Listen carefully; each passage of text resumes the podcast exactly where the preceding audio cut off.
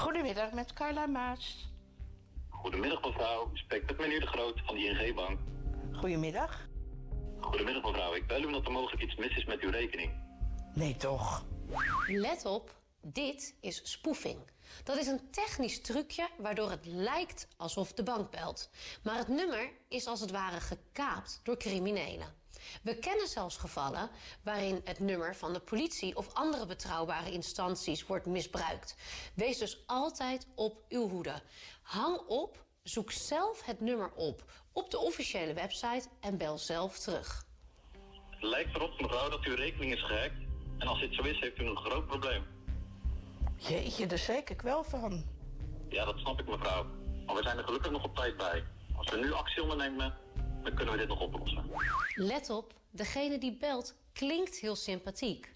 Dat doen ze omdat ze je vertrouwen proberen te winnen.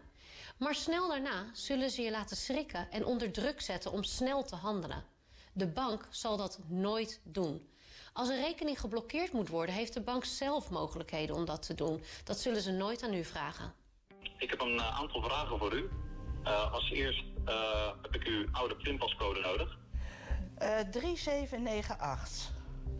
Ehm, de volgende stap mevrouw eh, is dat u uw eh, pinpas in een, een envelop gaat doen. In die envelop gaat u het nummer 18 opschrijven.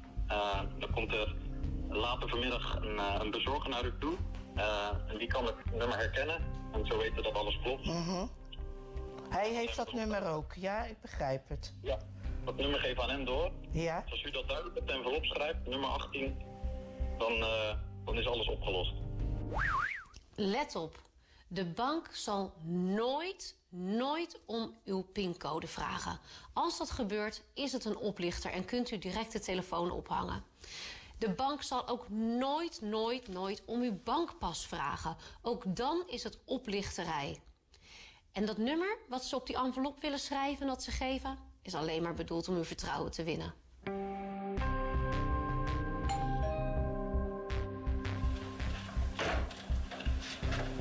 Goedemiddag mevrouw Maas, ik kom een envelop ophalen. Nummer 18. De pas wordt opgehaald door iemand in een DHL-jas. Maar het had ook een jas van PostNL of een andere couriersdienst kunnen zijn. Dit is onderdeel van de strategie. De jas wekt de indruk dat je te maken hebt met een betrouwbare partij. Maar die jas is waarschijnlijk gestolen.